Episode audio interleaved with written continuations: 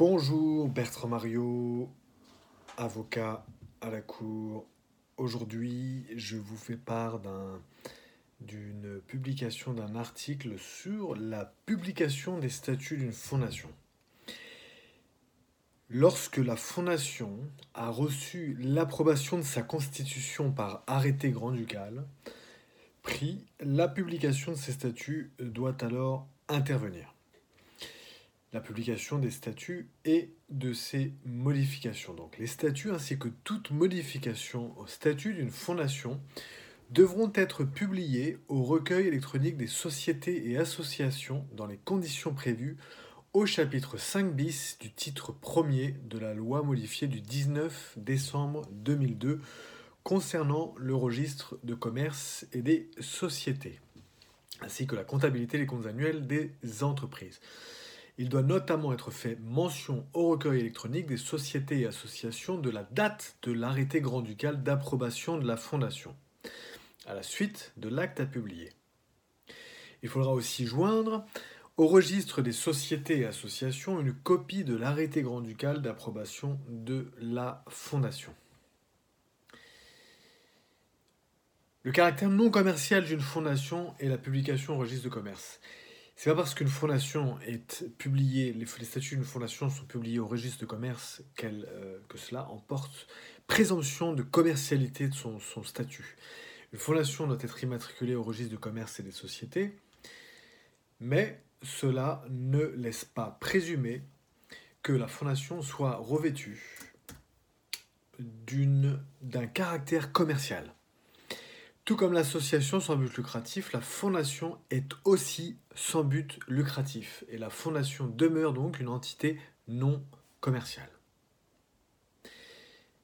Voilà pour notre article de ce jour sur la publication des, statuts d'une fondation, sur la publication des statuts d'une fondation. J'espère que le son va être correct pour nos amis qui écoutent nos contenus en podcast parce que je, vais extraire le son de euh, la vidéo aujourd'hui, parce que j'ai euh, le micro qui est resté au cabinet. Voilà, pour tout vous dire. Donc pour aller plus loin, article 32 de la loi du 21 avril 1928 sur les associations et les fondations sans but lucratif, tel que modifié. Que dit notre article 32 de la loi du 21 avril 1928 Il dispose, première alinéa, après avoir obtenu l'approbation par arrêté grand-ducal, selon les formes prescrites par la présente loi, les statuts, donc la loi du 21 avril 1928, les statuts et leurs modifications sont publiés au recueil électronique des sociétés et associations conformément aux dispositions du chapitre 5 bis du titre 1er de la loi modifiée du 19 décembre 2002 concernant le registre de commerce et des sociétés ainsi que la comptabilité des comptes annuels des entreprises. Alinéa 1, donc fin, article de l'article 32. Alinéa 2, il est fait mention au recueil électronique des sociétés et associations depuis la loi de 2016, à la suite de l'acte à publier, de la date de l'arrêté grand-ducal portant approbation de l'acte en question, donc des statuts. Voilà.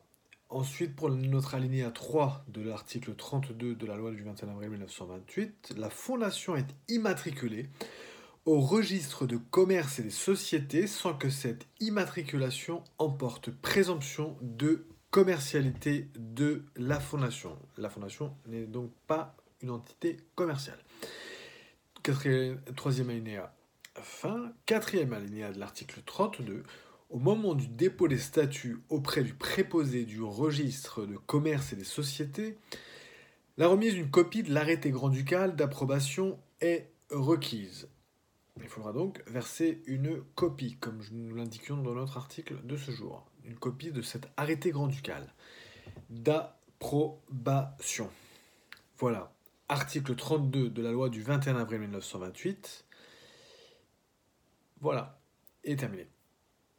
Voilà, j'espère que ça vous a intéressé. Et puis, euh, nous nous revoyons dans pas très longtemps, demain, pour être exact. Et euh, voilà, donc la publication des statuts d'une fondation Bertrand Mario. À très bientôt.